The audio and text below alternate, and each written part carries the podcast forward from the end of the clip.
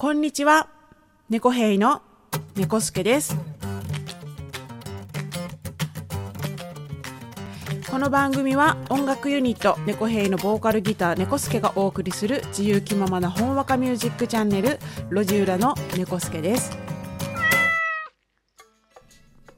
今日は27丁目をお送りします。皆さんいかがお過ごしでしょうか？今日は先日行ったリンドバーグフェスタ15のお話をしたいと思います。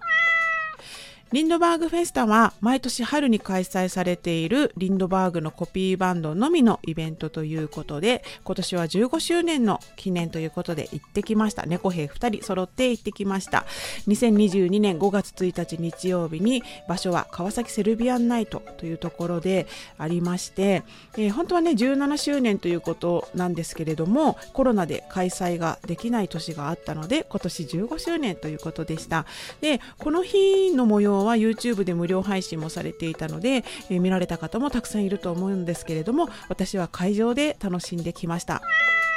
で会場ではねもちろんコロナの予防は予防対策はもう万全で、えー70名までの制限がありという中だったんですけれども、まあ、席もね間隔空けて椅子が置いてあってっていう中だったんですけどももうあの会場全体がリンドバーグ愛に包まれていてとってもとっても幸せな時間でした。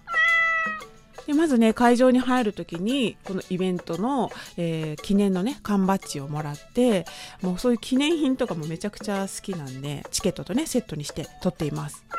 でこのイベントは4時間を超える長い長い大きなイベントで、えー全部で6バンド出ていて全34曲が披露されましたもう1曲目からもう最後ねアンコールまでもうずっと楽しくてずっと幸せでしたで1曲目からもう割ともう私は涙ものでもう感動で鳥肌立ってたんですけどもう2バンド目とか出てくるあたりでは全然泣き曲じゃないのに泣いてしまうっていうねもう気持ちがこらえきれない っていう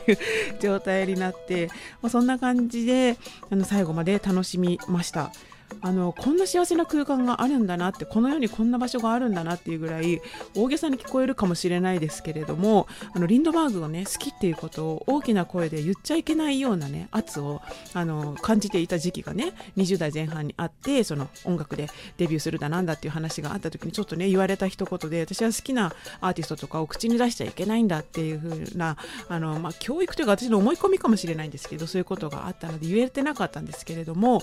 もうこんだけね皆さんがねリンドバーグが好きでそれを音にして形にしてっていうのでねもう本当に体を持って楽しんでいる空間があるっていうことを知って本当に衝撃だったしこんな楽しい場所があるんだったらもっと早く気づけばよかったとかなんでリンドバーグが好きってもっと言ってこなかったんだとかいろんな思いがあるんですけれども本当に楽しかったです。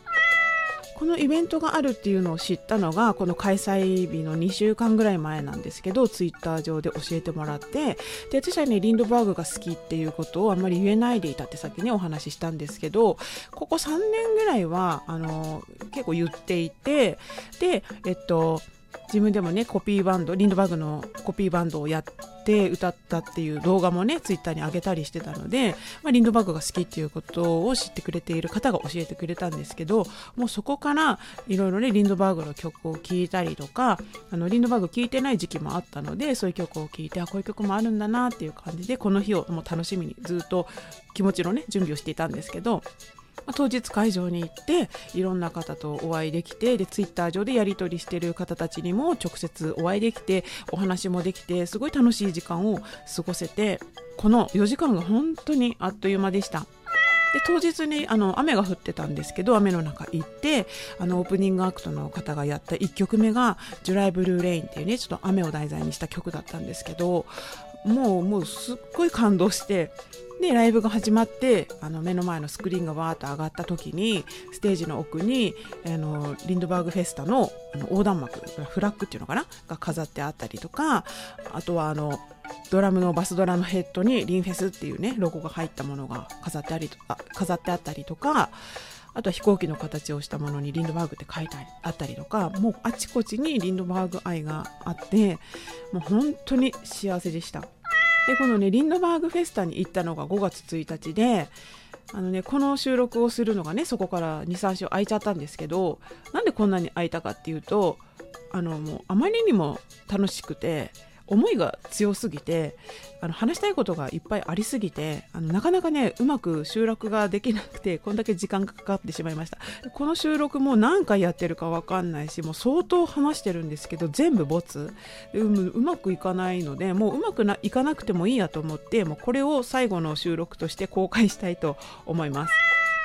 でせっかくなのでこのイベントに出ていたロックバンドを紹介したいと思います。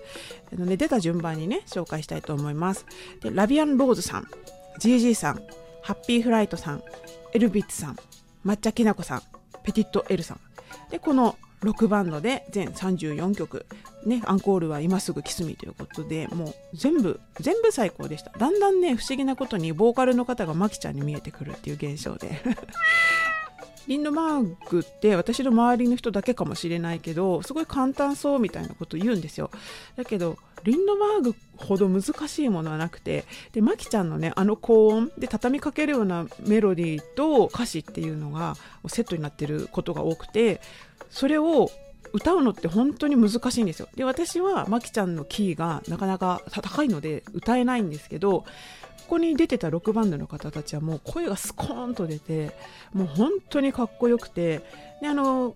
曲も新旧織り交ぜながらのあのセットリストに皆さんなっててでどのバンドも1曲もかぶってなくてもう全部楽しくてでこのバンドでやった曲を違うバンドでやったらどうなるのかなとかねなんかそういうことを考えてたらもう次のこのリンドバーグフェスタ16も絶対行きたいと思ったしまたねここに出てるロックバンドじゃないバンドリンドバーグのコピーバンドも出るのかなと思うともう本当にもう来年のリンフェスが楽しみで仕方がないです。このイベントで一番感動したポイントっていうのがあってもうここで私はもう本当に幸せのもう絶頂になったんですけどあのねエルビッツさんのね2曲目に「レイニーデー」っていう曲があってでこの曲の前にギターの方が MC をされていてその方がこの「レイニーデー」のギターソロを聴いてこの曲に出会ってでそこからギターを始めたって言っててで30年経ってやっとこの曲をバンドでできるって言ってたんですよ。もう感動しましてで私も3年前にリンドバーグのねボーカルとして、えーと、そのコピーバンドをやった時にあの高校生の頃からねコピーバンドやっていたんですけどその時はボーカルがやりたいって言えなくってキーボードをやってたんですけどその時からずっと思い続けたことがようやく形にできたっていうので3年前のそのイベントで夢が実現したっていうのがあったんですけどその時を思い出してね感動しました。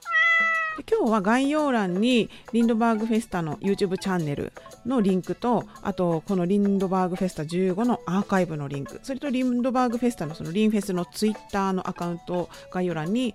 貼りますのでぜひ皆さんチェックしてください。